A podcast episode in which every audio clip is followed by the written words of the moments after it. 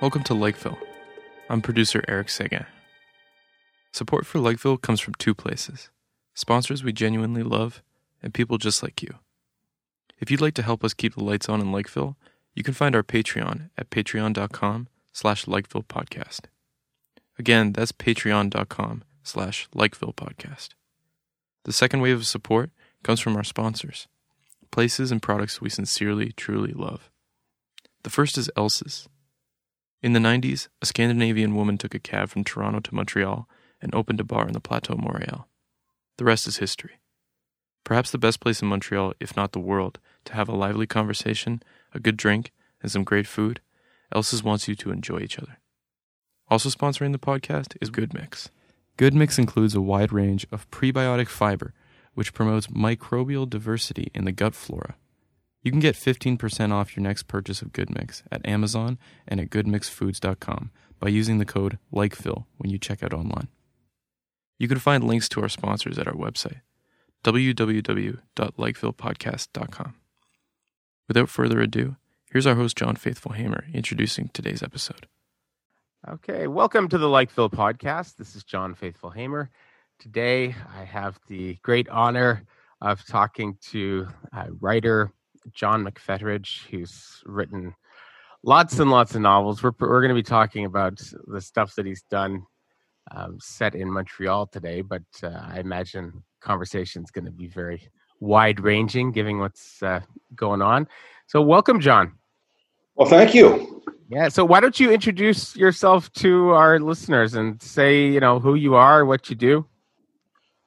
All right. Well, I like to think I pretty much covered it. I'm, I'm a, a novelist, uh, and uh, that's pretty much. I have written a little bit for television, and uh, I grew up in Montreal. I grew up on the South Shore of Montreal in Greenfield Park until my last year of high school when I went to LaSalle, and then from there I was I was pretty much downtown until I was in my 30s, and then.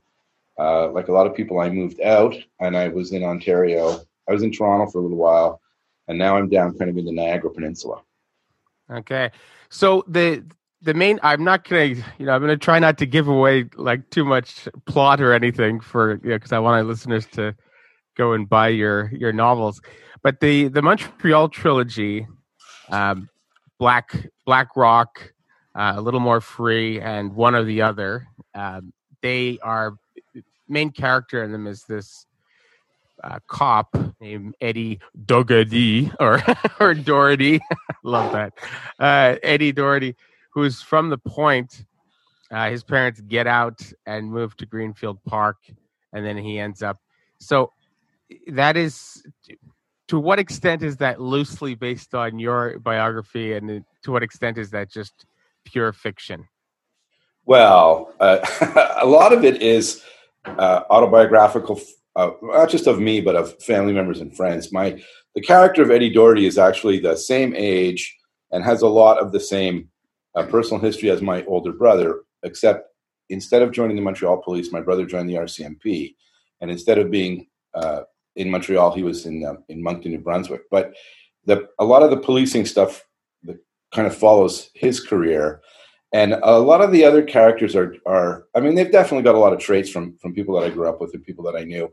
One of my one of my friends uh, that I, I, knew since i was born lived across the street from me in greenfield park.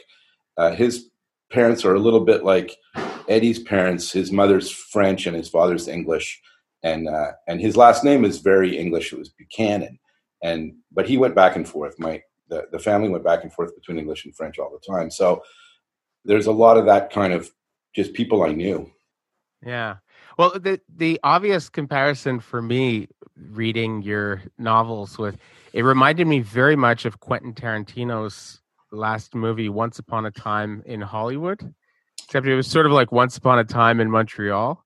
Right, and yeah. it, you know, it has that. You know, like when uh, Quentin Tarantino, when he was, I saw a long interview, really intelligent interview uh, with him. It was done in Berlin right after the the opening of the movie in Berlin, and uh, you know the reporters there it's just this just a totally different breed. Like they ask like really intelligent questions. I mean like really really smart questions. Like you're just like wow you did your homework. Uh, but he he said that the movie that all the you know when you're those driving scenes from the movie he goes Right. that's all the stuff that i saw as a little kid driving around la with my stepdad Right. and him and that's all the like all everything you're seeing like the the neon signs and the various it's it's kind of memories of his childhood and that's uh, a lot of the i mean montreal is i would say the main character in your montreal trilogy. It's not eddie doherty. It's montreal is like the the main character. But uh so so this is kind of this is kind of put together memories of your childhood and other stuff you know stories you heard and things like that? Yes, and what I discovered when I started to do research for the book, once I decided I was actually going to write it, because I think I did kind of avoid it, and I think I kind of avoided writing about Montreal for a while. When I first started to write novels, I I was in Toronto and I and I was trying to figure out Toronto, and it's a difficult city to understand. Really, it's got uh, it's kind of got an overview that everybody gets, but it's a little tougher to get kind of uh, underneath the surface a bit. But I think part of it was also I I was um, not really writing about uh, about Montreal because I I I had a lot of mixed feelings. And when I started to when I decided I was going to write this book and I started to do the research on it, I found it really fascinating to to look back at all these uh, events that happened when I was 10, 11, 12 years old. And I had memories of them from that time. And then I was looking back at them as an adult and seeing them in, in quite a different way. So I think I understand what uh, what Tarantino means about about the images from driving around as a kid and then seeing it again as an adult. It's a it is like a like a character that's grown up. It's quite it's you can see the roots of it, but it's really different now. So it was it's out it's I found it found it fun and kind of interesting to try and tell a story about that the character of Montreal as it actually was at that time. Yeah. Well, he he said what he was trying to do to some extent was, and I guess this is a very uh, romantic project, but he was trying to remember this wonderful, optimistic, happy, prosperous uh, summer of love LA that happened before everything went to shit, before everything got violent, before people Right. started blow things, blowing things up, before there was the Weather Underground, before there was you know Sharon, the Manson murders and all this stuff, and and as is usually the case with Tarantino, he he's a revisionist. He wants to Right. he's like this is what should have happened right and this is what as opposed to what actually happened right and so Right. you're you're also covering this period of the late late 1960s and the first uh, first half of the 1970s which was i mean that that's the period of time that produced me uh, I was I was born in 1974 Oh, and nice. so I, I grew up I grew up kind of in the in the ruins of the events that happened that you describe in your that are kind of the backdrop in your novels. I grew up in this uh, you know city that was everybody.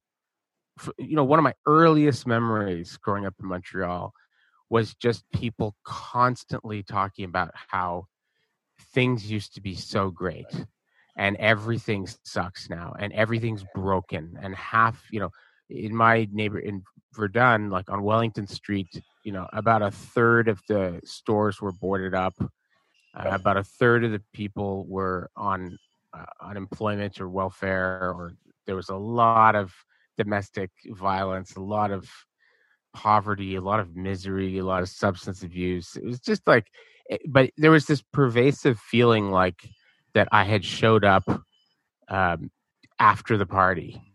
That Yeah, I like sure. I'd showed up and that everything was just gonna suck from now on. and anytime you talk to anybody, and it wasn't just like it wasn't people talked, oh, it was so cool back in the day. We were making like 18 bucks an hour. We had like good jobs, and you know, we everybody just it was really dark. And so I I also like you, um, I've spent you know as a you know academically and a lot of things. I've been very obsessed with this period uh, as well, trying to understand like what you know what happened. You know, because we we're living very much in the world that was created by the the 1970s. Yeah, for sure. and I think I think Montreal had the same, in some ways, some of the same kind of experiences as he's talking about in LA, where we had Expo 67, and it was, from all accounts, a super successful, a really fun time, and there was very few issues about it. Uh, in, in the research I did, there, there was talk about one of the things that I found fascinating was when I started to talk about this this period and the and the October crisis and and the and the the bombs and things like that. Everybody talked about mailbox bombs. Everyone I spoke to said, "Oh yes, I remember, you know, walking on the other side of the street because we were afraid of the mailbox bombs and, and all that." And then I was really surprised to discover that the mailbox bombs happened in 1963, and they all happened over uh, the course of about two months in April and May, and then uh, arrests were made, and that period stopped. In the lead up to Expo 67, there was a there was a big concern from the city officials and from the police that there was going to be a lot more kind of what we would call terrorist activity, but there was none. Expo was just a big party, mm-hmm. and it mm-hmm. seems like it was it was from all accounts everybody had a great time. There was there was almost you know there was one of my one of my favorite headlines is from a an Allô Police newspaper that talked about um, the, the number of prostitutes coming into Montreal for Expo, and someone else saying we really don't need to bring in anymore. But but that was the kind of crime that that happened during during Expo. There wasn't any of this. There wasn't any bombs. There wasn't any of that kind of stuff going off.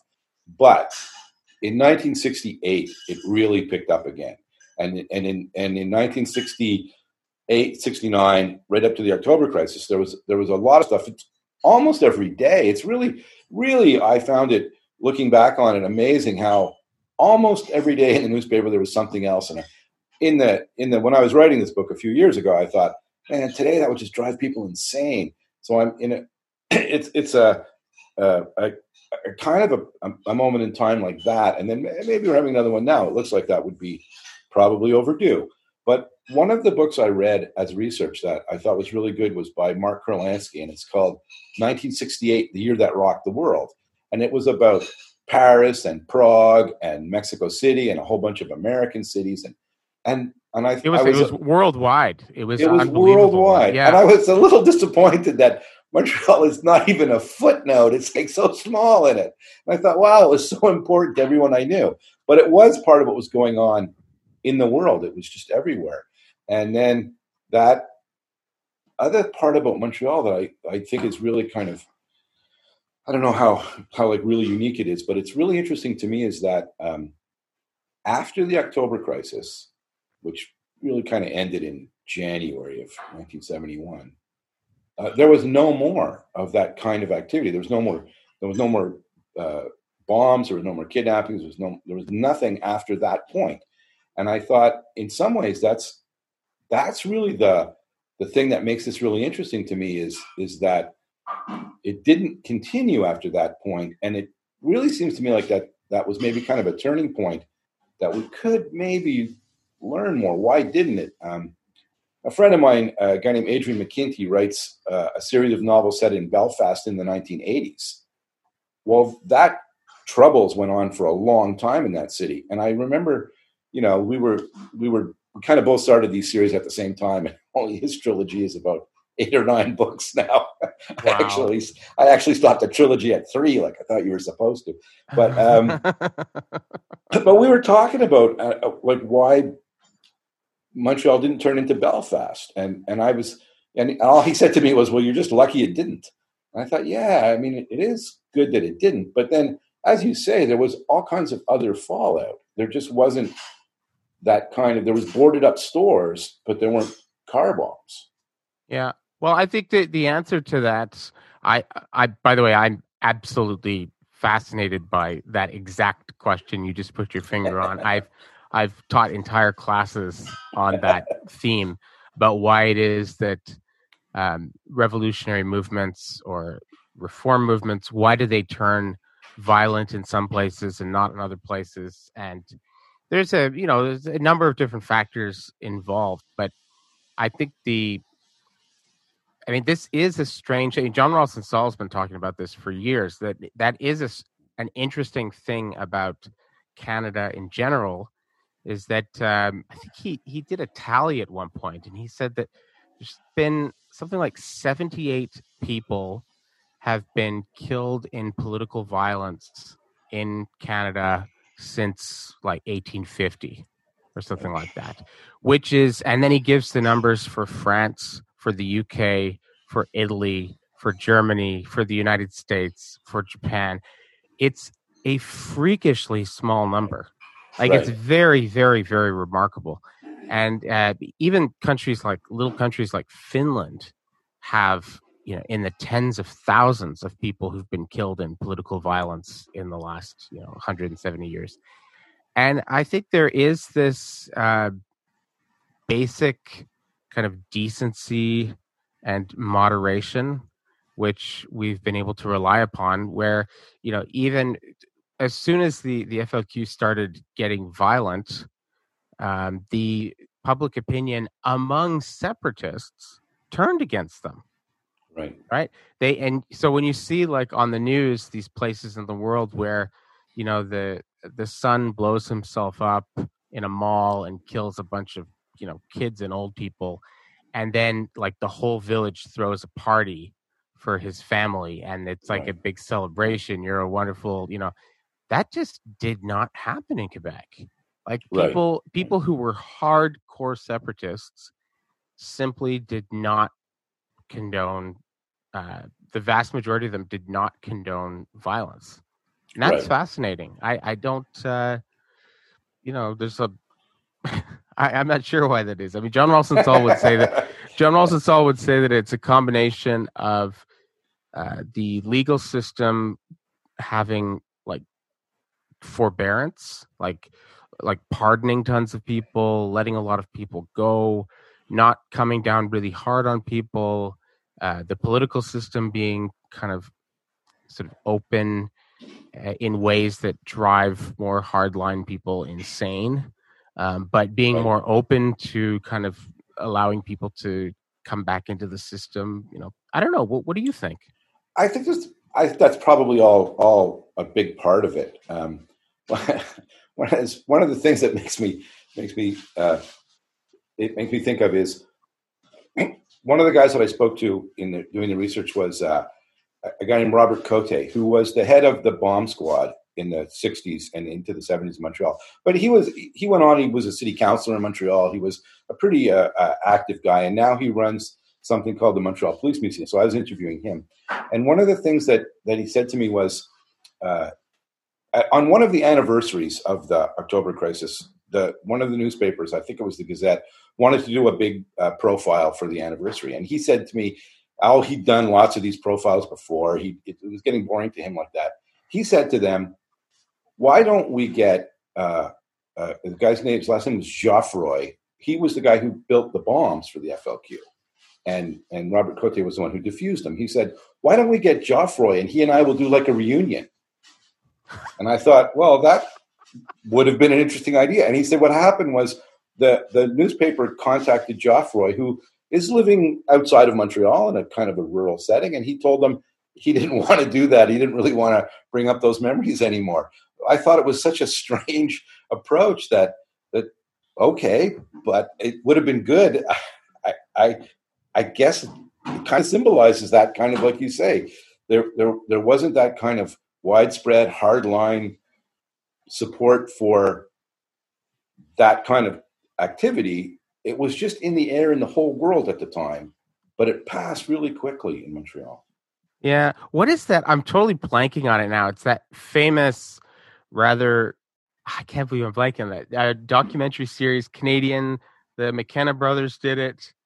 Uh, and it was all on like uh, the bombing of Dresden and things like that. Oh, right. what is it called again? I forget. yeah, I can't remember what it was, but remember there's McKenna, yeah. yeah, the McKenna brother, and there's that that amazing uh, scene in the documentary where they have these old German guys who were in the Luftwaffe, who were like, who were like trying to shoot down Canadian Royal American Air Force Right. pilots who were trying to bomb Dresden and other places, and they were trying to shoot them down. And these guys are all like, you know, in their sixties later on, and the McKenna brothers get them to all sit down and have beers and talk Right. through translators and they're laughing patting each other on the back oh yeah you were really good Wow, you you got two of my buddies and like and there's absolutely no uh resentment on either side they're like you were doing i understand why you were doing what you were doing. I understand you were just trying to defend your city um, and you know i understand you know we were being run by hitler and the nazis and you were trying to stop but they it's exactly the kind of scene that i guess uh, they- Yeah, it's they were trying that- to set up with the gazette there. That would have been fantastic. I think it would have been really interesting. I think I think another thing about about Montreal itself kind of plays into this is um, it, it was a little isolated on its own as well. Like one of the things that I find interesting is um, the term Anglo is only used in Quebec. When I, I didn't realize it until I was in my 30s and I and I moved out that no one else in the world ever calls anyone an Anglo. It's not a thing anywhere else. It's just it's just in Montreal. And then I realized it's because the Anglos aren't a, uh, a homogenous group. It's made up of like even within the Anglo community, there's a difference between Irish and Scottish and English, and then there's a whole bunch of other groups that that sort of form that that body that's that's known as Anglo. So it's already a little different than say the rest of Canada. Like I always found it interesting that in, in Quebec they use that expression ROC, the rest of Canada, and I thought like my family growing up in Montreal did not think of themselves as the rest of Canada, and Mhm. almost really felt like I mean I guess it was there. It was a big country, and we all kind of heard about it, but it wasn't like our my family and the people that I knew felt of themselves that they were Montrealers Yeah. first. And yeah that's they- definitely that's definitely like how i feel that's how my my children feel that's how like i feel um i feel kind of I- feel like an like an alien in the rest of Canada. Like I, I feel. I mean, it's not that I don't like it. I do. I do like it, but I don't feel very Canadian. Right. And I feel. I feel like an outsider, um, in outside of Montreal and the rest of Quebec and so my identity is is much more as a Montrealer, which I, I felt kind of uh, I don't know, I guess to some extent maybe alienated by that when I was younger. But then I've since traveled around the world to different places and met different people, and I've found out that actually there's a lot of places like that, and it's uh, you know New Yorkers are like that. New Yorkers don't feel feel much more like New Yorkers than they do like uh, Americans or people from New York State. Pe- people in Paris are the same way. People in London are the same way. I think if you're in a real city, like a real city, uh, then and there's not there's, there's not that many real cities left. But if you're in a real city, then you do have this very rooted sense of of belonging and connection which comes through in your novels so clearly like you just get every little detail of like what what places feel like you you get all the streets right you have all the kind of the ways that you know this slang that people have for different things and you you just get and there's this feel like when you're describing uh eddie driving driving around and like what he's seeing and stuff like that like I can picture absolutely everything you're saying. Like it's got, and it it feels like the city is an extension of your body. You know, It's- like you're. It's uh, it's really nice. Well, thank you, thank you. I think I think nostalgia plays a lot into that for me because once I had the distance, and I was and I was kind of kind of one you know one reviewer described the books as a love letter to Montreal. When I first read that, I thought, "Are you kidding? It's nothing but bad guys and murderers and all kinds of stuff." And I realized, oh yeah, but it's true though. I it is kind of a love letter to Montreal, but to different parts of Montreal than than are kind of the the, the, the kind of tourist traditional spots. And I I, I remember I uh, one of my friends read it and he said to me that uh, no one is ever going to be nostalgic for LaSalle. I said, yeah, but but I really liked it, you know, and it Yeah. and it definitely definitely definitely in that kind of 70s period it, it had a and it's i you know it had personality and i that's what i what i thought about when i was one of the reasons i i got interested in crime fiction to begin with and the idea was i now i'm i'm going to forget the quote because it's like it's like one of the famous ones it's dashiell hammett or raymond chandler or something like that but he said um well probably hammett that the the detective can go into every neighborhood and that makes him a good guide. And I thought that was a great idea. So to get, if I wanted to to go all over Montreal, it was going to be you know a cab driver or a cop, um, mm-hmm. because one of the things about about Montreal uh, was definitely um, uh, neighborhoods have their own personalities and are you know sometimes a little isolated. I mean, I made some jokes in Blackrock where the American woman has come up from New York and she's rented an apartment in the East End, and he says like you must be from out of town because English Montrealers don't go, don't move to the East End. And and yeah. I and, and you know people not from Montreal said to me, "Is that true?" And I said, "Well, you know, it's not hundred percent true, but it's it's it's uncommon anyway." and uh, and and so I I did want to get into more than just kind of downtown. Yeah.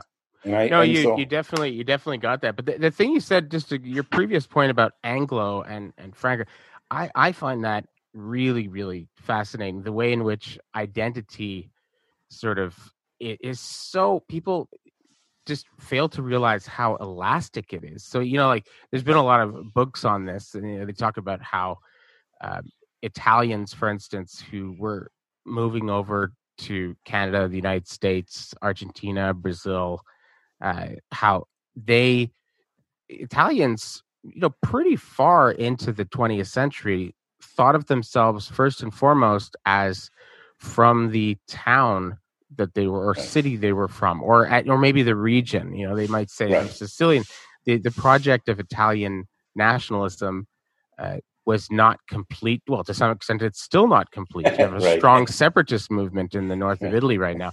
It's so, got that in uh, common with canada.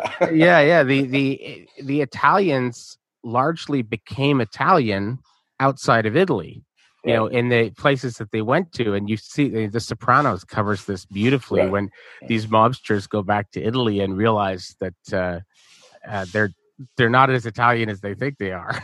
Like they barely even speak the language right. and of course there's that wonderful book my my wife and i read last year it was uh, it was all it was also about the troubles and it was all about like investigating the murder of this single mother I'm blanking on that. We heard it on Chris Hayes uh, interviewed the uh, the author, and then we we read it. But he talks in there about this phenomenon of the plastic patties. You know, these right, Irish right. people from like Boston and Montreal who are all into their Irish identity, and they go back to Ireland and cause a lot of problems for the people who actually live there. You know. Well, I think you're right, and it's a, it's really elastic because I know that like when I was growing up in Montreal, um, there was there were a lot of uh, people with kind of Irish names, but it was not a part of our of our identity growing up. We never cared much about Ireland at all. There was no draw. Uh, you know, nobody wanted to go there. I mean, I guess part of it is because in the seventies and eighties, all the news stories from Ireland were just about car bombs and troubles, and it was it was awful. But also, we we had already made the move to being to being Montrealers first, and so the um, I guess like my maybe my parents' generation, my grandparents, my grandfather moved from Ireland to Montreal in 1920. So he was kind of a latecomer. I guess already a pretty big Irish community, but he wasn't really uh, a joiner in that community. He lived in, instead of living in the Point of Verdun, he lived in Ville-Émard. And uh, I think our family joke was always because Verdun was dry, it didn't have any taverns, so he couldn't possibly live there. But um, it's so funny when you cross the aqueduct uh, into Ville-Émard. It's just like like nothing but taverns because suddenly it's legal. That's right. funny. It's so so weird, like right across. But but so we didn't have like a like a really a big sense of our Irishness. It wasn't it wasn't like a part of a part of our of our kind of family dynamic. And no, nobody else I knew was. I mean, occasionally it would come up with people, but then I found like later on in life that kind of became stronger for people and I guess it was just another thing that that kind of happened around the world as people got more interested. And now, of course, we have like you know ancestry and places like that, so people are really fascinated with their with their ancestry. But um, I I think also what you said about about cities being real cities. I think one of the things that happened in in Canada was Toronto wasn't a real city. I mean, it kind of was a real city, but it was a small city, and it was uh, kind of a small industrial city uh, in the in the up until the late '60s and and really up until the late '70s, when it got a big infusion of people from Montreal, and when immigration to Canada shifted, and Montreal stopped being the number one destination and started to be Toronto. So through the through the 80s and 90s, Toronto had a kind of a, a really big identity crisis that it's maybe just now kind of coming out of. But what I think that meant was a lot of our discussions, a lot of our academic discussions, and, and a lot of our talks about literature and culture and all that kind of stuff in English Canada were happening in Toronto. And it was a, not a great place for that to be going on because there wasn't a great sense of identity to begin with. Because I've always been fascinated. We have all this talk about you know this Canadian identity crisis. Do we really have an identity? All that kind of stuff. And I thought, well, everywhere else I've been in Canada, they've got a really strong one. If you've ever been to like Newfoundland or Nova Scotia, there's no question of identity. If you've ever even you know in Alberta and BC, but in that kind of in that Toronto of that era, identity was really kind of up in the air because it was changing so much. And I yeah. think well, I, I, like kind of what, I like what's yeah, I, I, like what Stephen Marche says about this. He he says that uh, a lot of that kind of Canadian pose of you know we're so we're so cool because we're post national and we're post and we show our Canadianness by being just open to everybody and super multicultural and we we're we've moved beyond all of this. He he like you he says this is very much a, a toronto uh, a, a, toronto cultural product and he said you know it's to a large extent it's it's kind of a false modesty because it really what it does is it it centers a certain kind of um, kind of elite uh, white uh, like like english speaking canadian as kind of the default and you show your greatness by being able to let everybody have their dances and their food and look at how wonderful and it's actually it's it's well he says it's two things uh one it's kind of a, a way of masking the intense insecurity that toronto has about what exactly it is uh, but then it's also like an assertion of superiority in a sneaky way because it's like yeah. i don't need i don't need what the little people need. Right. But I, I will in, I will let the peasants have their, you know, their like their culture because they need that. I've moved beyond it. Right. Like, I, I, think you can really make a case for that, you know. And I, luckily, I think, I mean, it's kind of another subject, but I think that's finally really changing in Toronto because the voices that give identity to Toronto are different now, finally. And it's not just coming from those people, it's coming from actually a, a, a more broad based place which is good. But I think the other thing that it does, identity, like you say, is elastic and it's messy.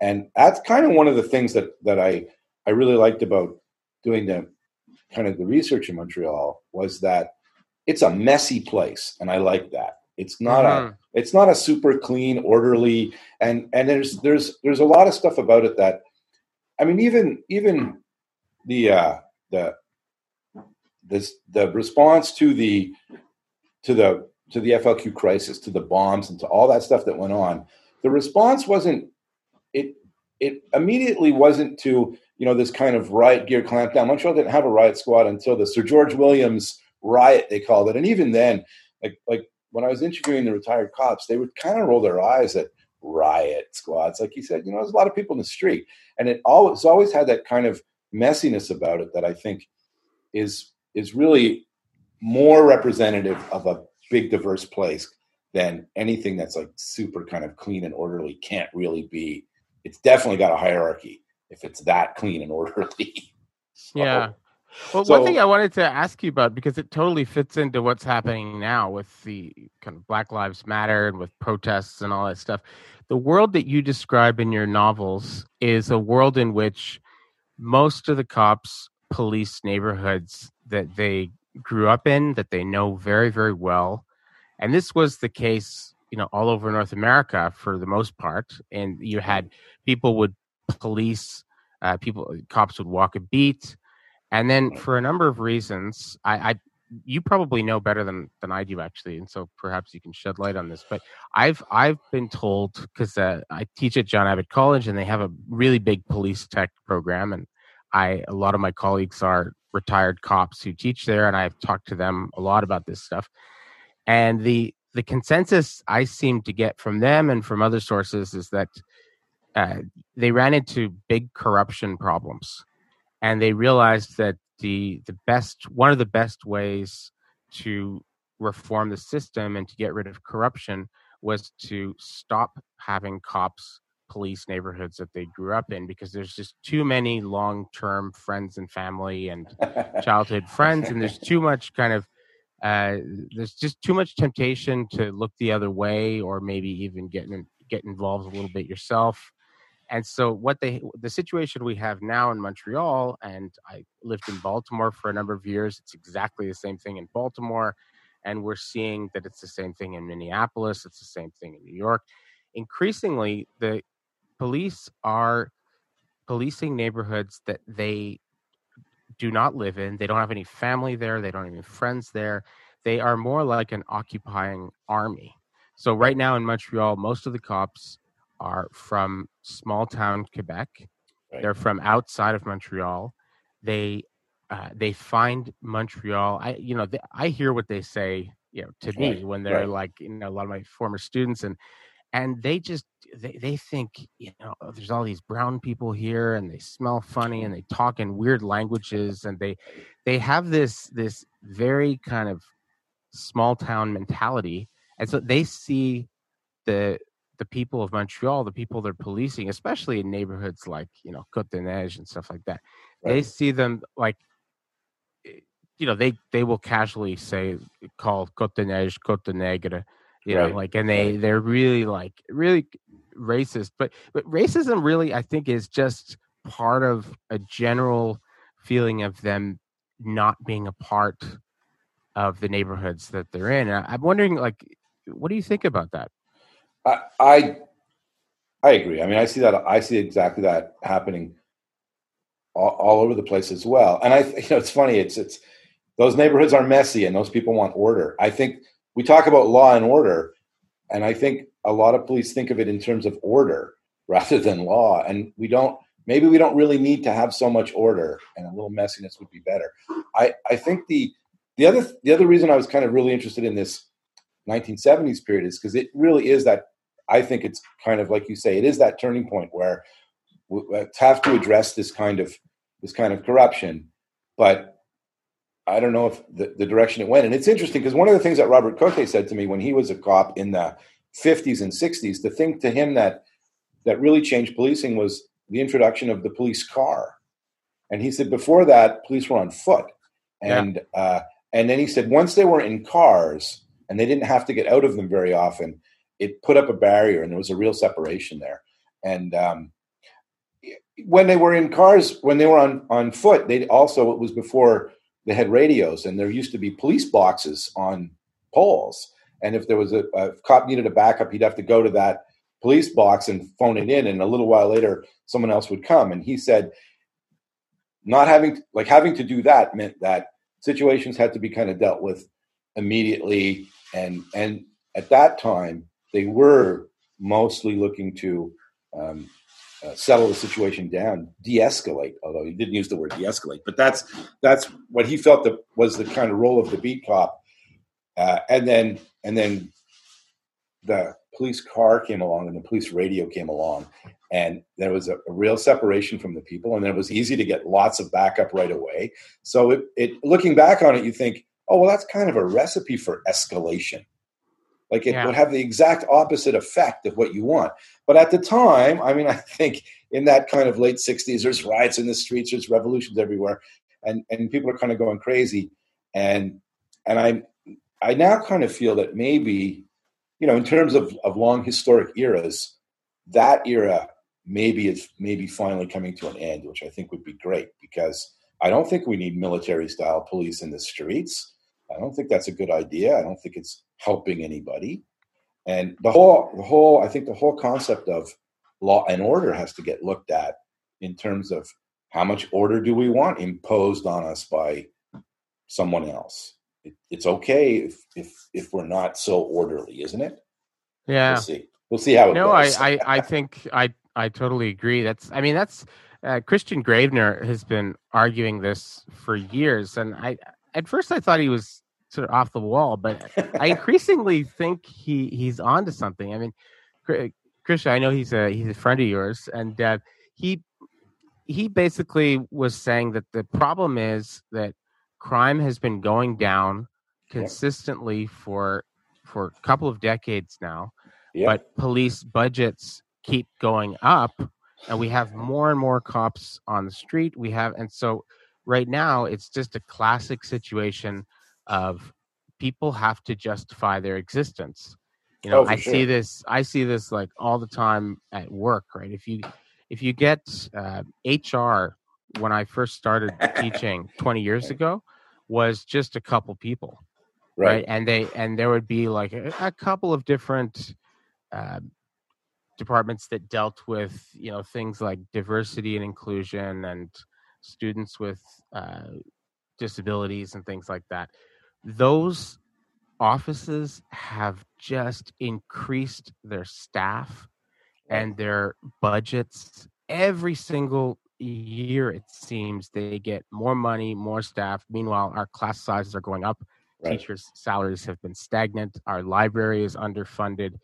But you know there there are these like these things within uh, whether it's the military with like the war on terror or Right. with uh, law enforcement with the war on drugs uh, with uh, once once you have these uh, these organizations that are in order to justify having more and more money and more personnel they need to kind of find problems to solve right and so kristian gravenor's um, explanation is that a lot of our problems uh, with law enforcement would be solved if we just um, had a hiring freeze at the police department and said we're not going to we're going to let people retire and not replace them Right. and let's do that for for like say the next like five ten years and reduce the size of the police force uh, by a significant amount and that way because he said a lot of these problems it, it's not so much because of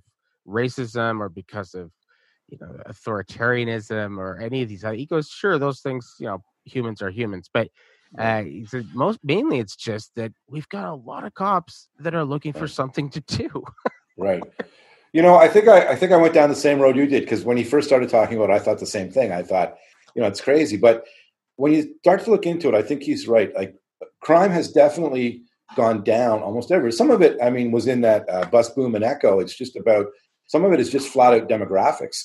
Uh, most most crimes, I mean, kind of street crime stuff. Because if you want to talk about white collar crime, that kind of thing, it's a whole different area. But if we're looking at the kind of stuff like breaking into your house and stealing your car and that kind of stuff, um, most people who commit those kind of crimes are between you know 18 and 35 or something maybe even less than that. Oh it's even it's even it's it's men specifically like almost all violent crime with it, from like robbery to to murder to assault to rape almost all violent crime is committed by men between the ages of 15 and 30 i think. Right. Uh, and so uh, a big explanation you know steven pinker talks about that in his book uh, the better angels of our nature why violence has declined he says one of the reasons why you had a peak amount of violence in 1968 and in that period is that all these baby boomer Right. men were like in the prime of the right and so as that as that huge generation of young people started to move out of that window of, of violent violent time then crime started going down and then all of these like different politicians and police chiefs and mayors right said oh well crime's going down because of my policy exactly. Uh, but the thing is, it was going down everywhere, regardless of your policy. Right, and and also, I, I, like so many studies have shown, other social programs really reduce crime. So also in that kind of 60s, 70s, when, when as it started to go down, there were a lot of social programs kind of in place because we used to actually like them. And I mean, it's never been it's it's never been a great time to be a sociologist or a social worker. You don't really get any of the kind of respect that cops get, or at least that cops demand they get. But now I think people were starting to realize a little less investment in policing, a little more investment in social programs will get us the results we want. Because the results we want are less crime, not you know more order. And that seems to be the the emphasis is all on that.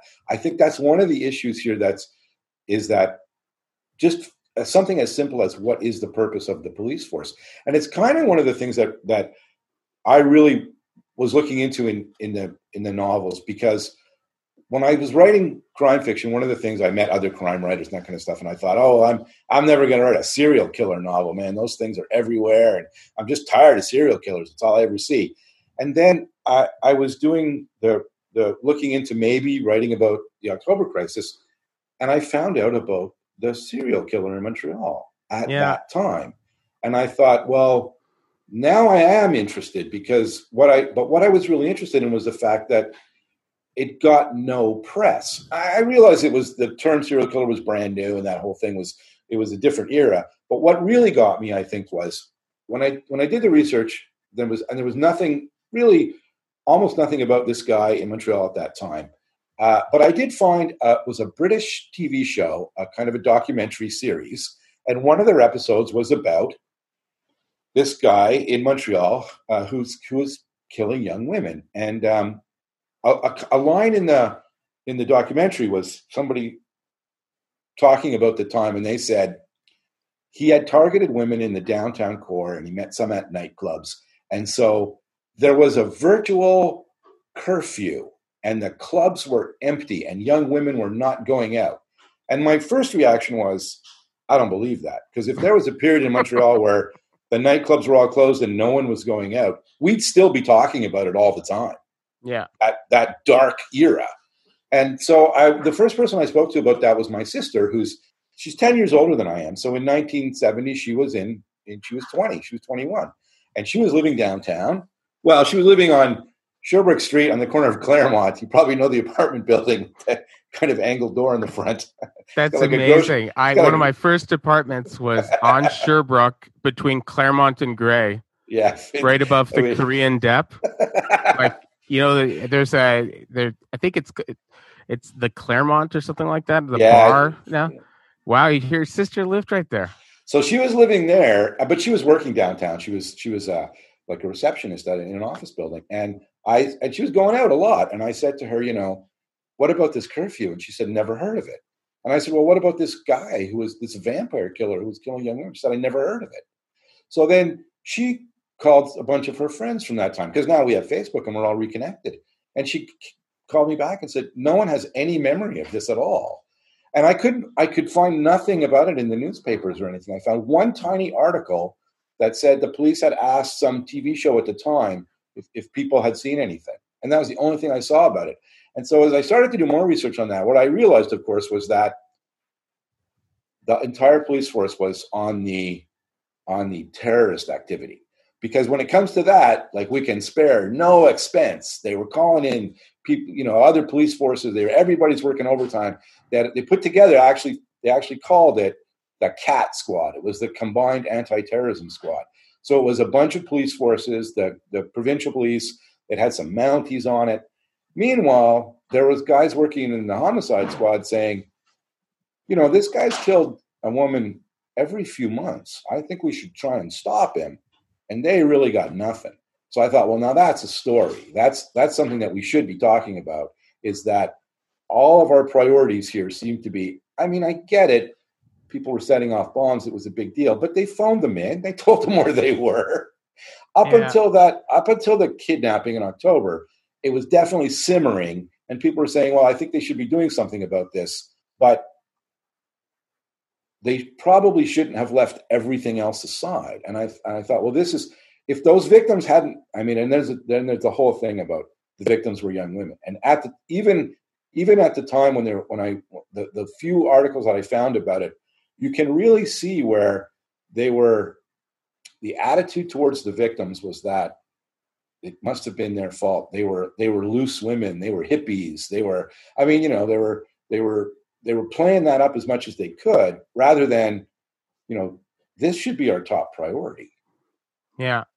No, that is uh, that. I mean, that's anytime you study. Well, you've you've studied history a lot. You know this. Every time you really get into the weeds in any historical period, you find that uh, what people were thinking about at the time is is often you know more narrow concerns based on their town or their neighborhood or or their ethnic group or their religious group or something like a they weren't necessarily thinking about the big kind of uh, what the historian i mean one of the strange things about 2020 and the, this period we're living in right now is that we are increasingly uh, moving towards a kind of mass g- culture where like everybody's talking about Trump or Black right. Lives Matter or like Beyonce. So we we actually are moving towards a kind of a mass culture where it seems like there's there's more of a hive mind, right? But but back the the world that you're describing in your Montreal trilogy is a world that still sort of existed when I was a kid. And that's that was a much smaller world. Like I, I knew people, you probably met lots of people like this too. I met people in Verdun when I was growing up and the point who had like had not left Verdun once in over a decade. Right. Like they they lived these like lives that were so kind of rooted in like a couple, you know, 10 square blocks. And right. they had everything and I remember so clearly going as a, a little kid with my friends because I wanted to get Converse high tops and they the only place that there was a place called Salamander Shoes that was on uh, Saint Laurent Boulevard, and they sold them really cheap. And it was such a weird place. It was like it was up around. Uh, it was somewhere around like uh, Shell and Laurent, but and it was a, the place was an absolute mess. There were like just shoes all over the place. Like it looked like a, a hoarder's house that, but they were into, but they were hoarding Converse shoes. And the guy, the owner, was this huge fat guy who sat on this like small chair that look you just like that's gonna break, right? And it just never broke. Uh, but uh, but to, in order to get there, I had to get on the L'Église Metro in Verdun, right? Take it to Saint uh, metro station, get out, walk up the hill, walk up Saint to the place, and I remember we would go as like a pack, and there would be all these like older people in Verdun who would say, "Oh, don't go." They they described it as Montreal. Right, like, right. Don't go to Montreal because there's all sorts of crazy freaks up there and junkies, right. and they're like, they're. But they saw Montreal as a foreign country. Yeah, yeah, for it's sure. Just it's so completely I, wild, right? I know the feeling exactly. When I the other when we got old enough to kind of go to bars. What I found really interesting was people from Greenfield Park would all go to the same bar. So yep. you'd see all the same people that you saw, but now we were downtown. Yeah. so and and it was uh, very much like that in that in that like you say like the the the big world events were stuff that you know we kind of saw on TV and it was a foreign thing and it happened over there and it was really weird. And now it's it is there. I, I I'm hopeful about some of this stuff because what we're starting to talk about now are the similarities. And I think for most of my life, and I think, you know, that was like, it was a big deal about, about, you know, a big part of the Quebecois nationalism was about what made it different from other places in the world. And, and so it was very much a, a common idea everywhere to, to look for the differences that between people, groups of people and things like that. And I think it was probably a stage we needed to pass through, but I, I, I'm encouraged now by what we're looking at is the similarities between things. So whether there's, you know, whether it's whether it's Baltimore, you know, or Barcelona, we're seeing some similarities in the structure that isn't working, and we'd like to fix those.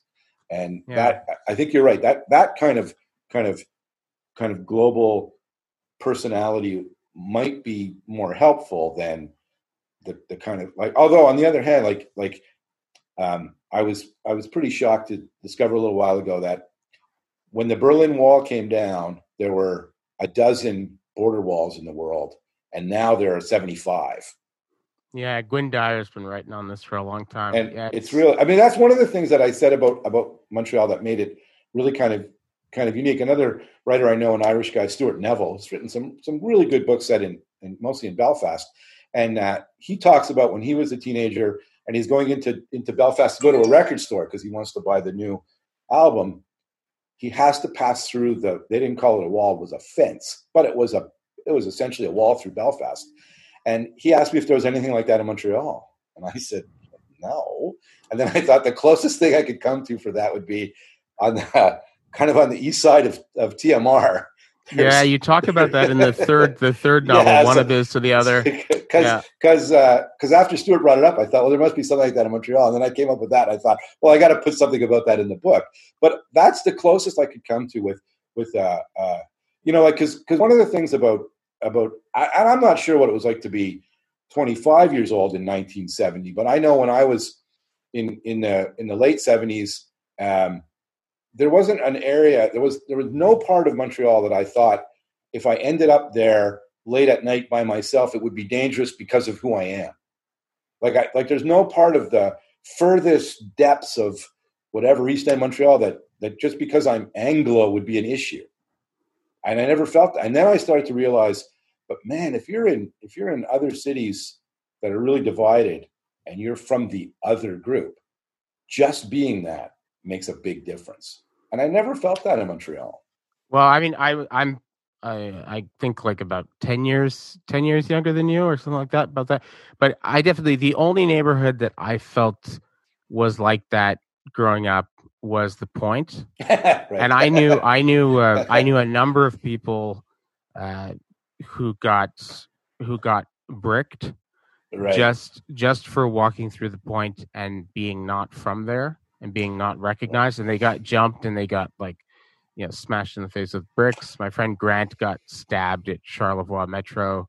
Just you know once again uh, him and his friend got stabbed like just because they were the, the only neighborhood in all of montreal where i felt you know and, and little burgundy was supposed to be kind of dangerous and definitely there were some like people in little burgundy that uh you know could w- could use violence readily if necessary. But right. um, but I didn't. I never felt unsafe in Little Burgundy ever.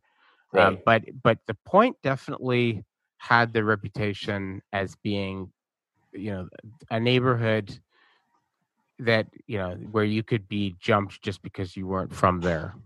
Right? Yeah, I, you know what? It's I did I did try and deal with that a little bit about how. Uh, I mean, I tried to make the character of Eddie Doherty uh, really in between all the cultures, you know, with a kind of a French mother and an English father. And then he was sort of from the point, but they moved out of the point. So he knew those people, but he didn't really know those people. And and it's true, like the point is definitely that kind of kind of old.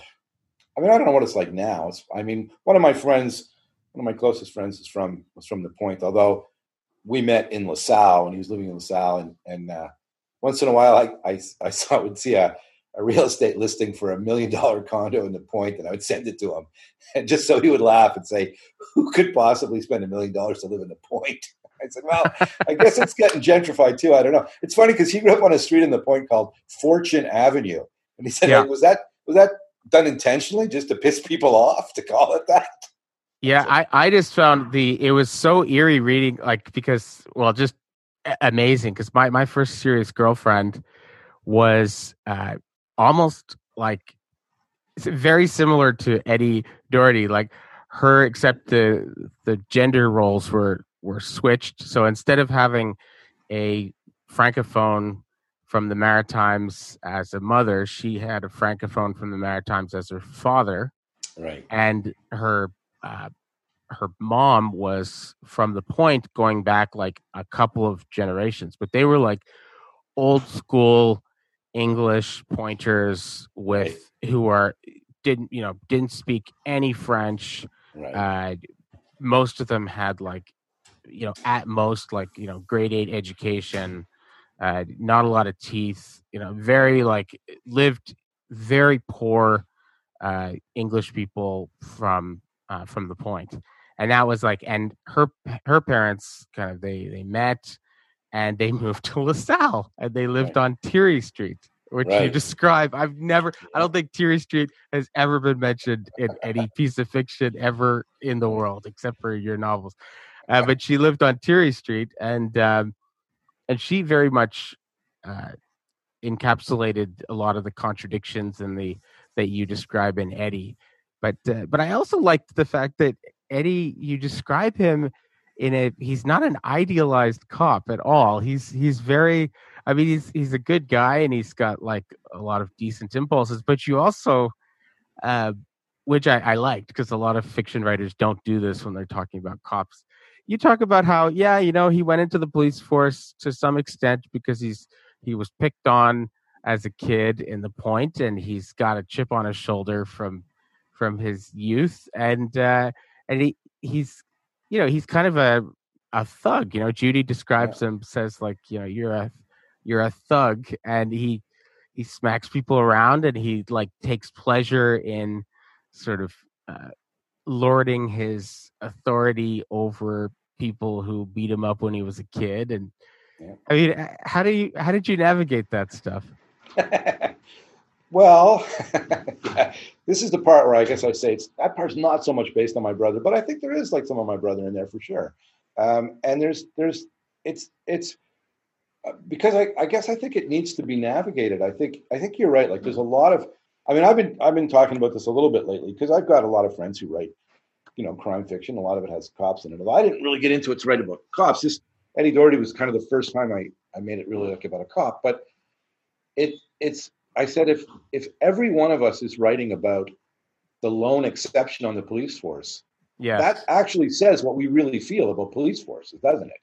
And I think you know maybe if you were doing a kind of a history of it, you could probably chart how this kind of stuff changed uh, over over time, and and somehow the like the bond between I don't know Hollywood and cops became way too tight for me, and I think it's like I like I know there's it's it's too like there's just too many stories that are from the from the cop point of view, and I thought well you know I'm going to do it because I wanted to do this whole story about the I wanted to get all those neighborhoods in Montreal, and I wanted it to be, and I did kind of want it to be uh, like like maybe a little bit kind of a kind of a mainstream commercial book. I didn't want it to be, you know, I, I wanted the, the the the same kind of kind of audience that read mystery novels to read this one, but I did want to put stuff in it that would that would maybe um, be a little bit different like that. I wanted him to at least think about the fact that that that this is what he's doing, and, and to at least ha- at least um, talk about it a little bit and question it.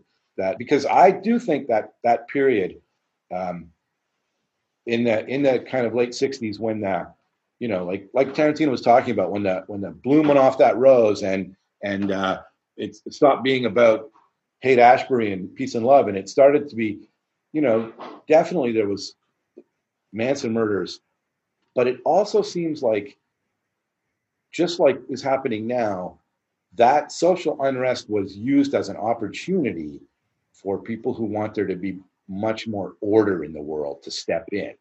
And so I wanted to to see how I, I didn't realize it was going to happen now, but I, I I could see in retrospect that it had happened in the 70s where the the kind of uh, like you say the, the the budgets were were started to go up and everybody's as crime started to go down a lot of credit was given to that kind of stuff.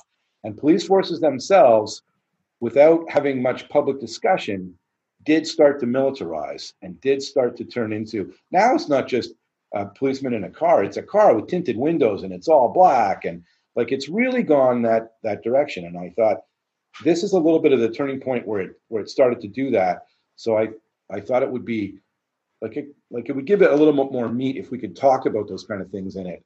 And then you could also have like some of the older cops who could who could see what's coming and they're not crazy about it. But you see where it's sort of it's just in a zeitgeist and it's just kind of happening. And i think it it it sort of took on a life of its own. So i i just thought it would be a good idea to have at least have some discussion about it in there Yeah, No, it was fantastic. I mean, there there were a number of points where I just I I thought, you know, as I'm reading through the novels, I thought, okay, I'd, you know, you would make a decision of what to do with the character, and I thought, oh, that is such a good move. Like, I, like for instance, in the hands of anybody else, pretty much writing a crime writer, Eddie Doherty would have been made. He would have made detective by the end of Black Rock, and I love the fact that he he doesn't right? right? And he doesn't. and then and then he has to like by the third novel, he's actually starting to do like a little bit of introspection. Like, why is it that I'm never making the next promotion? Like maybe there's maybe I've I'm a little bit of a one trick pony. You know, like like why is right. it that I I have like one way of getting answers out of people, one way of policing, and I'm I'm not very flexible. I don't know how to do other stuff. And maybe my superiors can see that, you know. Right. Maybe it's maybe it's not just because I'm like an Anglo. Maybe it's right. not just that they're discriminating against me. Like maybe it's uh, because I'm, you know, not the best cop in the world. You know, like it's uh, right. Uh, yeah, maybe it's, it's, me. I, yeah, maybe, which I really liked because uh, you know I, I, read the. I just finished yesterday the um, Montreal Noir, the collection oh, yeah. of short stories yeah. that you edited. Yeah. And there's one short story, I can't remember who the author was, uh, the one that's set in the plateau in like 1951. Oh, um, yeah. The little girl who goes to disappear. Uh, just, Howard Shrier, yeah. You see, that is that is more typical of the genre, right? So right. the, the detective is uh, he's he's a Jew on the Montreal police force, which is right makes him right off the bat uh, very very exceptional. He they point out the fact that he's the only detective on Jewish detective on the force. He's multilingual. He's like, and that's usually the kind of main character you get in this genre, and right. and it's so obviously a main character that somebody who just did an MFA can relate to most most likely. Oh yeah, he's sort of intellectual, sort of introspective, kind of Jewish. Oh, that's great. Uh, he's like multilingual. Yeah, he kind of looks like me, but a cop. You know. Right. Uh, what's nice about Eddie Doherty is that he, he, doesn't look like me. He's a cop. Right. Like he looks right. like actually a cop. He like uh, he has the the personality, the the drives, the the virtues, the vices of a cop. You know. The only the only thing that that didn't uh, that I thought was I thought for sure he was going to hook up with uh, the cop from uh, from Longueuil. Uh, because one of the things that my my former students tell me all the time is, uh, and this is you know the stats bear this out that law enforcement has uh, one of the highest rates of infidelity of any profession. Right, right. It's uh, they have really high rates of like uh, spousal abuse, uh, child abuse, and they have very high divorce rates and um, infidelity rates. It's like it's quite it's quite you know amazing. Uh, yeah. Apparently, apparently this is you know there's been all sorts of explanations put in for for this. I mean the seems to be that uh, a lot of it is just opportunity and the fact that you're working weird hours often spending a great deal of time right, right. with other people and usually it's the kind of job where like um, you increasingly feel like nobody else understands me except for another cop, you know. So right, yeah, yeah. I mean, it's it's funny. I used to work on movie sets, and they, they were kind of like that for six or eight weeks. It's like somebody called it summer camp for adults because it's like this. You're, you're together all the time, and and and then and there was all kinds of relationships like that. before were moving, sleeping around all over the place. But I thought like I, I it's funny. Like I, I didn't want to get like too too literary with the books because you're right. Like I did want I did want Eddie to be not that kind of of uh, of character. Um, but when I was writing one or the other, it was it was like maybe although it, it's it's like maybe the one that was like maybe mostly about English and French, and I knew that uh, you know I was going to put in uh, sort of a cop who's in some ways the opposite of Eddie. She's the woman, she's French, but they one thing they've got in common is both their police forces have kind of shunted them off to the side, mm-hmm. and and so and they've and they're both also uh, pretty um, determined that they want to they want to work they want to find out what happened to those kids on the bridge and um, so I I guess I guess I had enough plates in the air. I didn't want to add an affair in that in there, but I also had this idea that I I like both those characters. I like Eddie and I like her, and I and I and they're both in relationships, and I kind of maybe maybe I just I don't know if I chickened out or what, but I really thought that um, you know one of the things was I one of the things that I really wanted, and I and I I don't usually know how a book is going to end when I start it because I find that that actually makes it harder to write because it's less fun because yeah you're not discovering stuff as you go. But I did know when I started one or the other that I I wanted that scene where he goes to her house on the South Shore in the end, and the PQ have won the election, and she's really happy. And yeah, she's husband, tipsy, and they're like yeah. they're so happy. Uh, and her husband is really happy, and they're and it's like a it's a it's a big it's a happy day for them, and it's a celebration. And and I and I knew from the beginning that, like he always does, like you say, Eddie is like a thug stomping in on someone's party and saying okay. And so I I, I kind of knew that it was going to go to there, but I wanted I wanted that to be um, kind of a celebration for for that moment because you know it's like it's weird because I think um, all of the you know the political stuff that went on in Quebec, the fact that it didn't kind of go bad, so to speak, it didn't become Belfast and that kind of stuff. A, a lot of that is to the credit of Rene Levesque and the kind of leadership that he brought. So I I didn't want that moment to be some Anglo guy moaning about it because man, I heard plenty of that. yeah, but but I so I I kind of didn't want to. I, I I guess I didn't want to I don't know, but maybe who knows if I was Adrian McKinty and I wrote more books where it would go. well, I think this would make such a fantastic uh, Netflix series. Oh, like it I would make it would make a really well because you know uh, Blood Money did well, right? Which yeah, is all, yeah. which is all, and that that did well. And Blood Money is, uh, you know, not not half as good as as this. no, no, no. Seriously, like in terms of story and everything, and kind of it's uh this is way way better. I mean, have you have you considered that? If you sort of put your yeah, yeah, I've been approached. I mean, there's there's there's been a couple of uh, of, of producers uh, who've you know kind of kind of tried to to get something going, and I think one of the things is because it's a period piece. Uh, on the one hand, it's um, uh, I don't know. People think it might. I guess it's kind of expensive. You need old cars and stuff. But on the other hand, uh, it, it is it is kind of a moment in history. So I'm I think I'm always optimistic that maybe something will happen with it because I do think it's a it's a cool time period, and I think um, it's it's oddly uh, maybe relevant again. Yeah.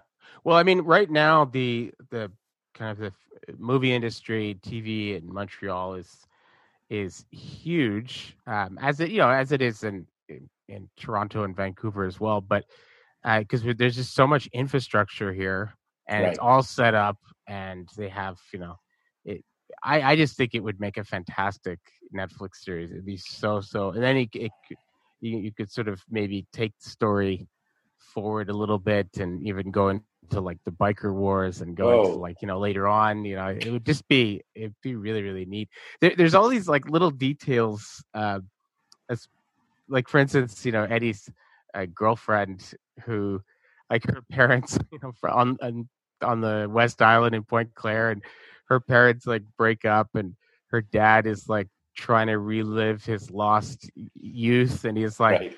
dressing in sport coats and hitting on like 20 year olds and Crescent Street bars and trying to score coke and mom is like reading all the self-help literature and like just absolutely like hilarious like th- those details i mean is that just stuff that you remember from when you were a kid or like how did you yeah for sure i mean i remember i mean because you know I, I, was kind of a nerdy bookish kid and i remember the bookstores were full of i'm okay you're okay and uh, all, i mean there's just so many of them all in that yeah. paperback rack kind of with the same cover yeah. that same kind of cartoony font and uh and and you know i mean i remember in uh oh one of my friends first the, the first time I, I heard the expression he referred to a, a, some bar that had gone upscale a little bit, and he called it a fern bar.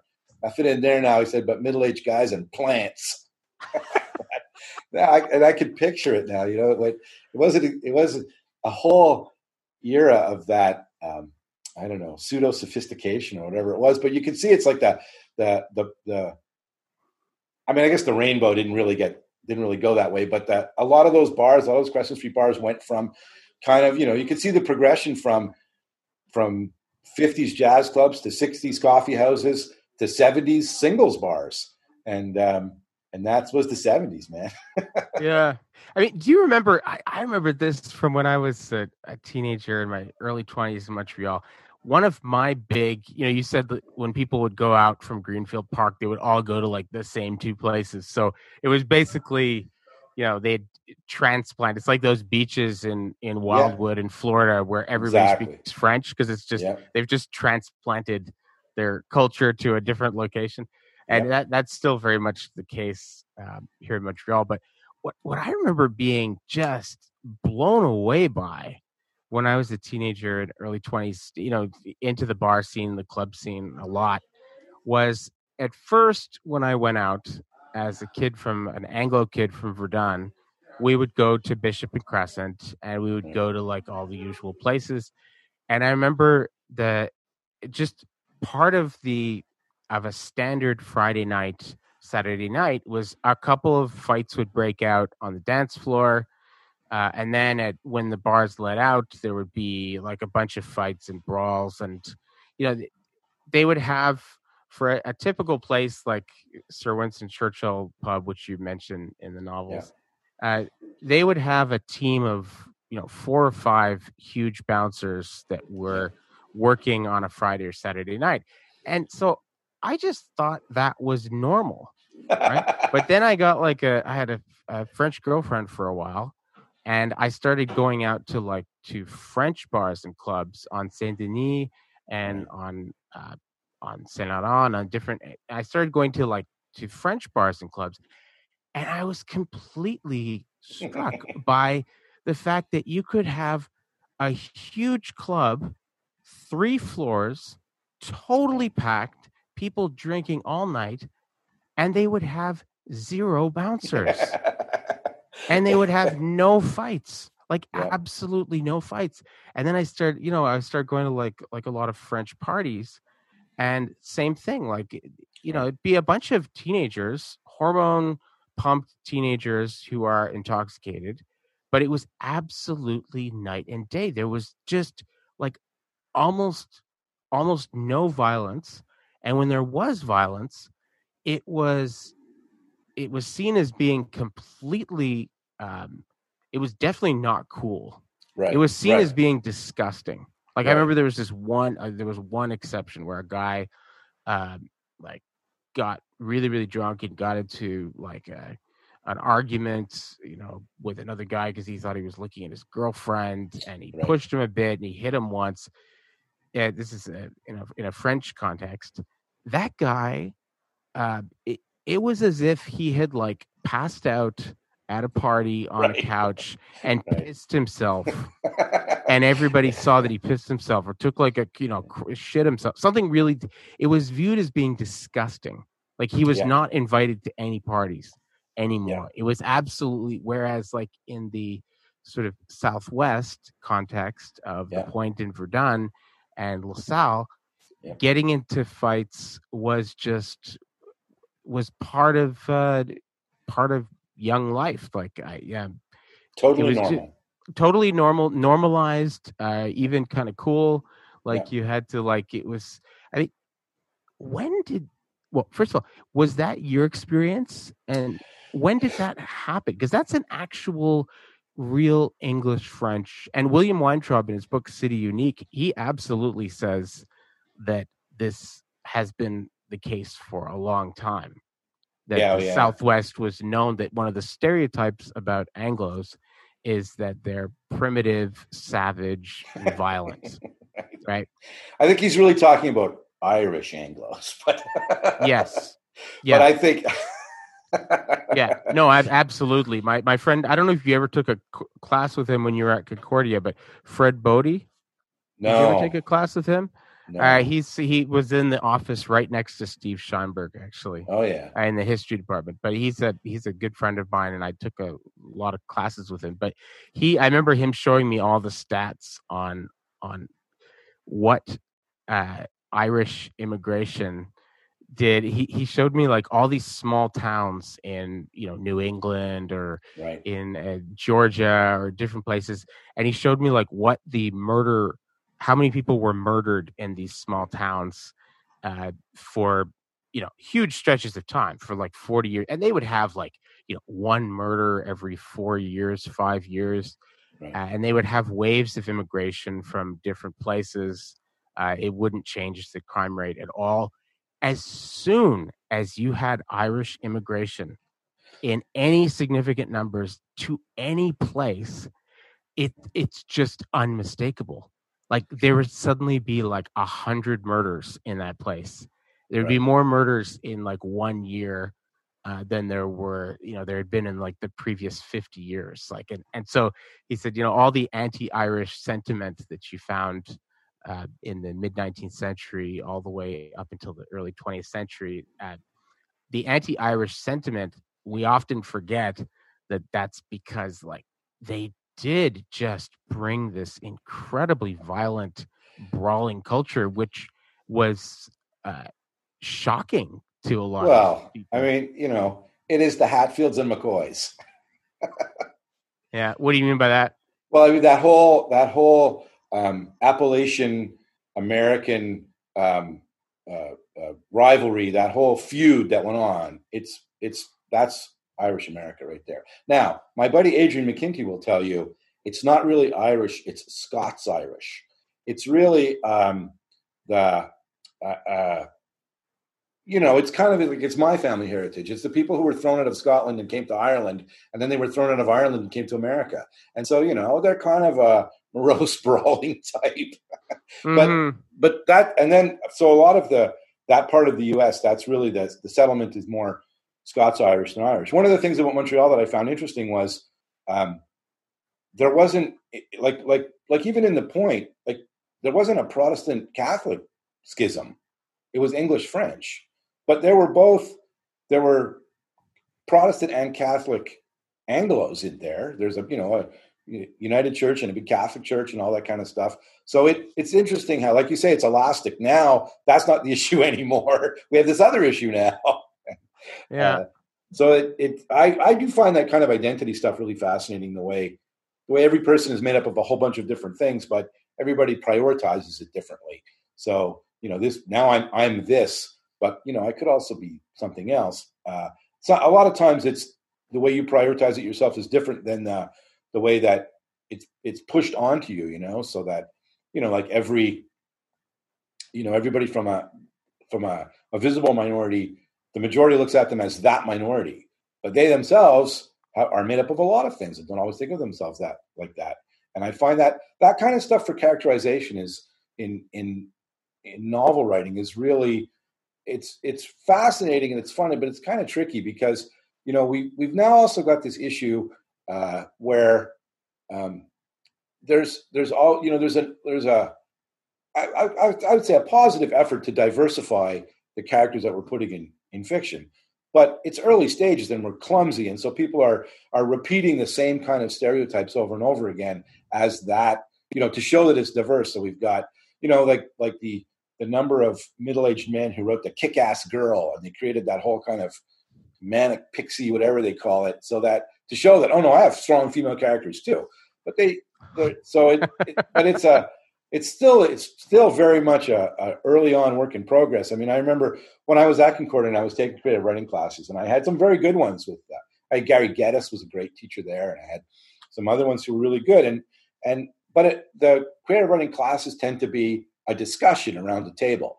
So you get a little bit of input from the professor, and then you get a lot of input from your classmates. So one of the things I really liked about Concordia was that the the classes I took were usually in the evening, and I I didn't start Concordia until I was 25, and I was never the oldest person in the class. There were always a, a pretty, you know, into their 30s and 40s, people taking creative writing classes because they're interested in that. So the discussions were always pretty good, but it always came down to you know when you first start writing, you're not very good at it, and you're you're trying to find your way. So the toughest thing to do is write a character that's not like yourself, but it's all you really want to do when you're starting because it's you can't show that much of yourself on the page.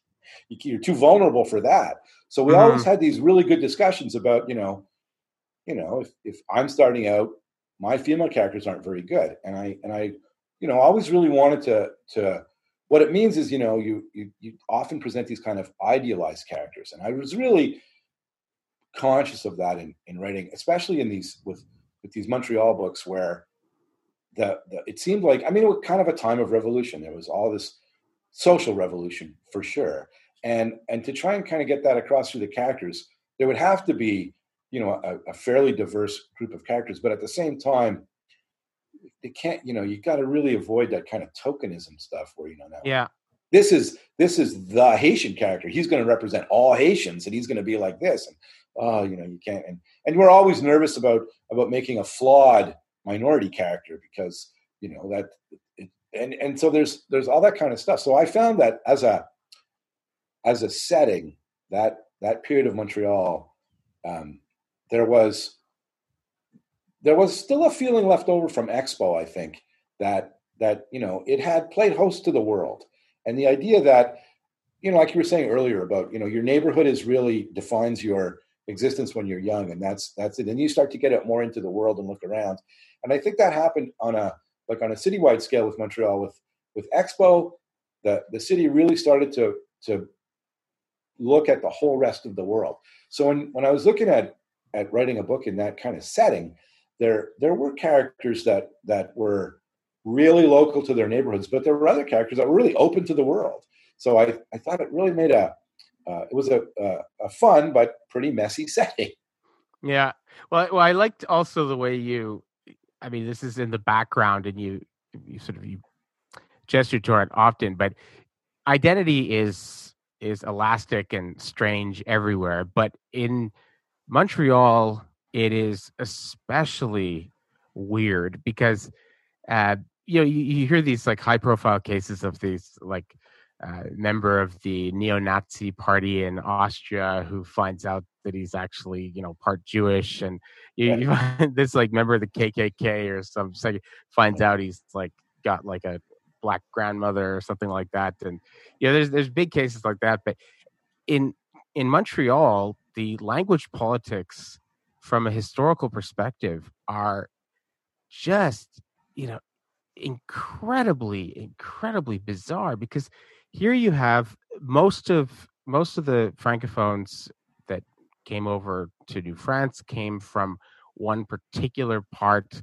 of France of north uh, northwestern France. And this was an area that had very recently been subdued by the French king and had, like, they had gone in. There were, you know, there were about, about a dozen main languages spoken in what is now France and with different literatures and different everything. They went uh, and they aggressively, there's a wonderful, well, horrible, but it's a wonderful book uh, by David Bell on this, uh, which is like all on the founding of the French nation state, and it was like the first uh, modern nation state, and they it was very centralized, and they burned books. They banned the speaking of other languages, and so French was imposed on this place by force, by like a colonizing, you know, imperial power, right? And so those people had very recently had their culture and language stolen and so they those people came over and those are the the french settlers to to new france and then most of the kind of the uh, the anglophone english speaking people who ended up here are like your ancestors. They're irish or they who also like had their a lot of their culture and their language kind of squashed by a, another power the english. Right. and so if if the ancestors could somehow like butt in you know if the ghosts could speak when people are arguing about language politics i think that would be a truly fascinating conversation because they would say here you have these people i you know defending the french language and this is like you know this is like the descendants of Jews fighting for like that. And then you have Yeah. like Irish guys on CJAD and the Gazette who are like, you know, ang- you know, angry phones, like these Right, right. super Anglo English. Yeah, I'm gonna speak. Like their ancestors are also turning, rolling over in their graves, saying like, For "What are you talking? You're you're seriously you're like defending the language of the people that was Yeah, imposed on us." absolutely, absolutely. So you have these two sort of weird groups Yeah. that are identifying under the banner of English and French when they're almost all the descendants of people who were screwed over by the English and the French. Yeah, yeah, absolutely. What a I mean, wacky, what a wacky place. it's very very wacky and and so you know so one of the reasons that it lends itself to the novel i think to the whole idea of the novel is because it's got so many layers like that and and one of the things is so the language then is really it's really the signifier and then the culture is really you know the signified. And that brings up a, a whole other issue over because you know in in in that kind of post-war in the in that kind of you know 1960s and 70s world uh, it went from the the main driver of culture went from being religion to being language. But really we're still talking about you know it's it's uh, a, a division. I i think it's it's it's really fascinating that um also again i i think i'm not sure about this but i would say that there is even a break in in quebec between Montreal and the rest of Quebec, like there is between the rest of Canada. Absolutely. It really, I mean, it really is an island in every sense of the word.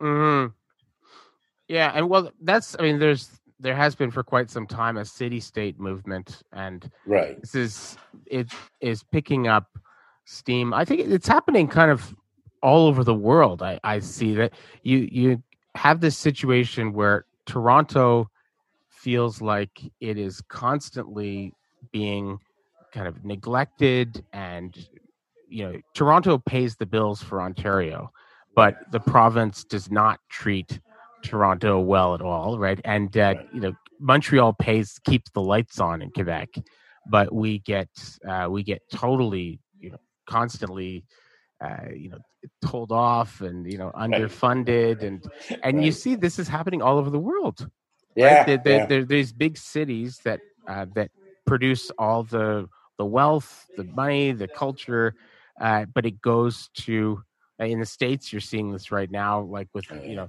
the the the coastal the the coastal cities um, pay pretty much all of the taxes. They create the new technologies, Right. but because of the electoral college and stuff like that, they uh, they don't have like a lot of say in government, right? So Right. I, I wonder what's going to happen with that. I mean, I, I don't know. You seem to be more optimistic about it than I am, but I, I think actually what's what we're probably moving towards is much more like the world that you describe in your trilogy, where people are going to go are returning to smaller identities, to identities like uh, of uh, of a city or a smaller group. Like I think the the idea of like being a global citizen or or even being like an American or a Canadian or a, a, Right, a right. Brit, I think those big big umbrella identities are losing their gravitational pull. Yeah, I think so too. I, I, I think it's. I mean, it just gets too big and it's too unwieldy, and you can't like it's. I mean, it is the Canadian discussion that we've always had. What is a Canadian? And we think, well, you know, and there's that great quote from Pierre Trudeau about you know the search for an ideal Canadian is silly. Like, like it's there's no there's not like I forget in the quote he says something he makes a comparison to like the all American boy or girl. The concept of an all Canadian boy or girl is it's not it's never going to work here. And I think you know, in, in a little bit he was like maybe a little bit ahead of his time on that, but I think that's really true because it's uh, the bigger the grouping, the more diverse it gets, the less possible to have an idealized version of it. So I think it's it is, and you know, and then why stop there? Like like at, once you get past your neighborhood or your city, then you know your provincial boundary or your national boundary or things like that. They do get too far afield to be to, to matter all that much.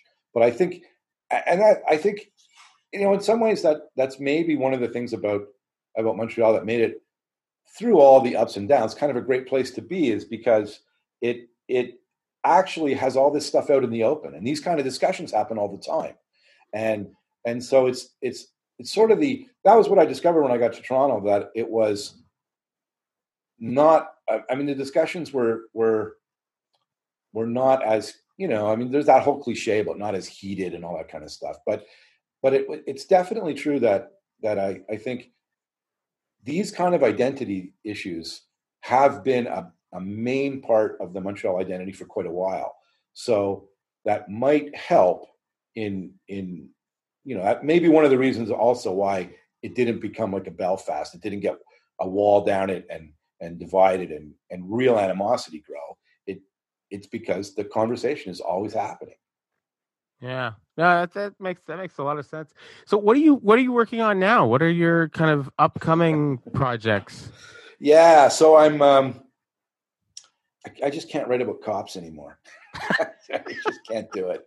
I mean, I, I, I, uh, and it really. I mean, it. it I, I think I probably, like you said, with with the character of Eddie Doherty, I was already kind of, kind of uh, myself uh, having, you know, internal discussions about like I couldn't make him strictly a good guy, and uh, and I and I couldn't really do that anymore. So I, but I do like the I do like the the idea of uh, of crime fiction as a way to get into a bunch of neighborhoods because I I like that idea, and it gives and you know it's funny you know you started this off with Quentin Tarantino, and I think one of the things that I like is.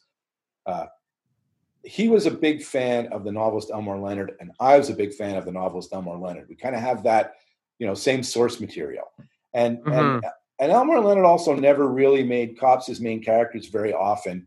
And definitely as he got uh, older and more successful, his his characters are always um, a little bit more from the fringes. They were never the brilliant detective. They were uh, more often crime fiction about criminals. But I I do kind of like the um, structure of of crime fiction because it it does give you like a like a you know you're you've got a quest you're you're searching for something and that does help because it it's hard to write a whole novel yeah like well, you know I, you yeah. get into the long weeds of the middle of it and and you know so i so what i'm working on now is a it's it's really a private eye i worked in the movie business as a location scout for a while so i just made this oh, character wow. who's He's a, he's a those location guys, Those guys are amazing.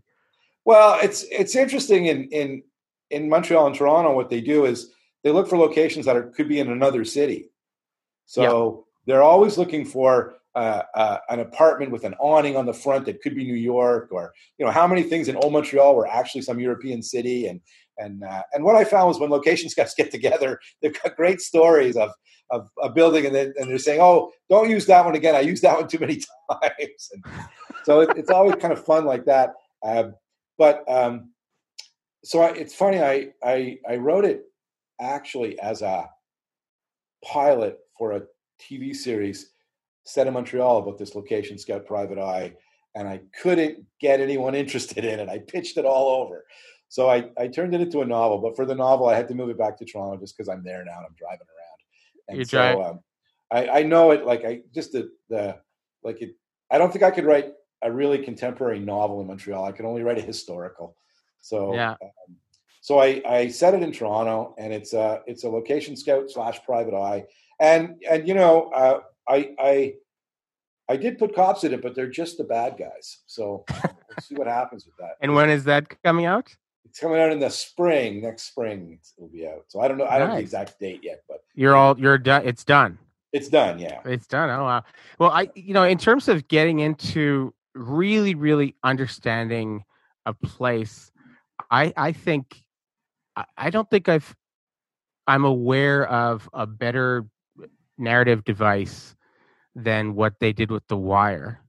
Like I'm not saying I I'm not saying I necessarily liked you know all of the iterations of it but i think that that model where you tell you have one season that looks at it from the perspective of the cops and right. then you have one season from the perspective of like the unions yeah and you you carry the characters forward you know but they like become uh, minor characters in the next right. iteration and then and then one that is looking at the school boards one that's yeah. looking at the media you know, look, at I found that if you know, in a in a dream scenario where you were a DJ that took requests, yeah, for sure. I would I would love to to see the the Montreal stories to, to sort of maybe like go over the same ground, but have like a trilogy where the main character is uh, is like I don't know is a a student radical or a, right. a member of the FLQ or is a politician, you know, working in the in the Drapeau administration and dealing with like all the corruption, or or is a you know somebody like a, a reporter working for the uh, for the Star, or maybe you know the the girlfriend Judy, like somebody you know teaching at LaSalle High and like trying to to just to have like uh like a the same going over the same ground but having uh, a different profession be because I, I know exactly what you're talking about how it's if you're if you're just writing from one particular perspective it probably gets probably gets like boring after a while because you've done it right? You know it, it's i i find that it it yeah it can. I mean it, it can really i mean some people have done it you know they've written 25 books with the same characters and they're all pretty good i don't know. So it, it can certainly be done but i i did find that um it's uh, there's a lot more i would love to write about montreal and i and i but the thing is i i would love it maybe to be like you say like a tv series or something because i think in that case there's a lot of characters and there's a lot of different places it could go and i i also would would I would love to get that into the 80s as well. You know, it would be, I mean, that period from from the election of the PQ in 1976 to the first referendum in 1980 is a fascinating time. Oh, and, wild. And you know, there's you could you could easily have a great TV show set in yeah. that era. It would be it, would be. I mean, like you say, in all those different areas of of stuff going on, um, it, it's I find it, it it's uh, it's just vibrant. Even even in the, the parts of it that as the stores get boarded up, there's still there's still always stuff bubbling around. Hmm. Well, this has been absolutely fascinating. I I had a lot of fun talking to you about this.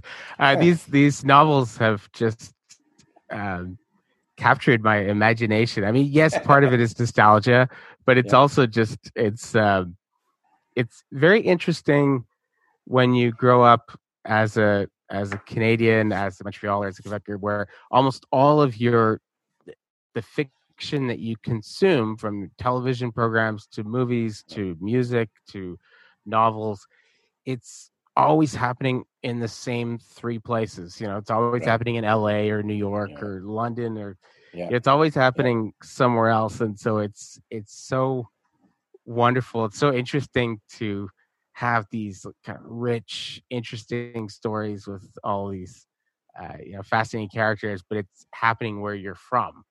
And I yeah. know that sounds so parochial and and you know silly maybe, but it is it is really it is really interesting, right? To to have that you know when you're not used to it you know yeah well, well i think so yeah, yeah it's uh yeah anyway, it's been wonderful talking to you and um i would I would love to get you on the podcast again um, to talk about your Toronto trilogy. I'm starting. I'm starting that this afternoon. Oh, it's, uh, quite so, a, it's quite different. So yeah, oh, wow. I, yeah. So I would love to get you on uh, when I'm done with the Toronto trilogy to talk about that. Are you game? Great. Yeah, absolutely. Yeah. Okay. Uh, well, have a wonderful day, and uh, we will talk soon. Great. Thank you very much. All right. Take care. Bye. Bye.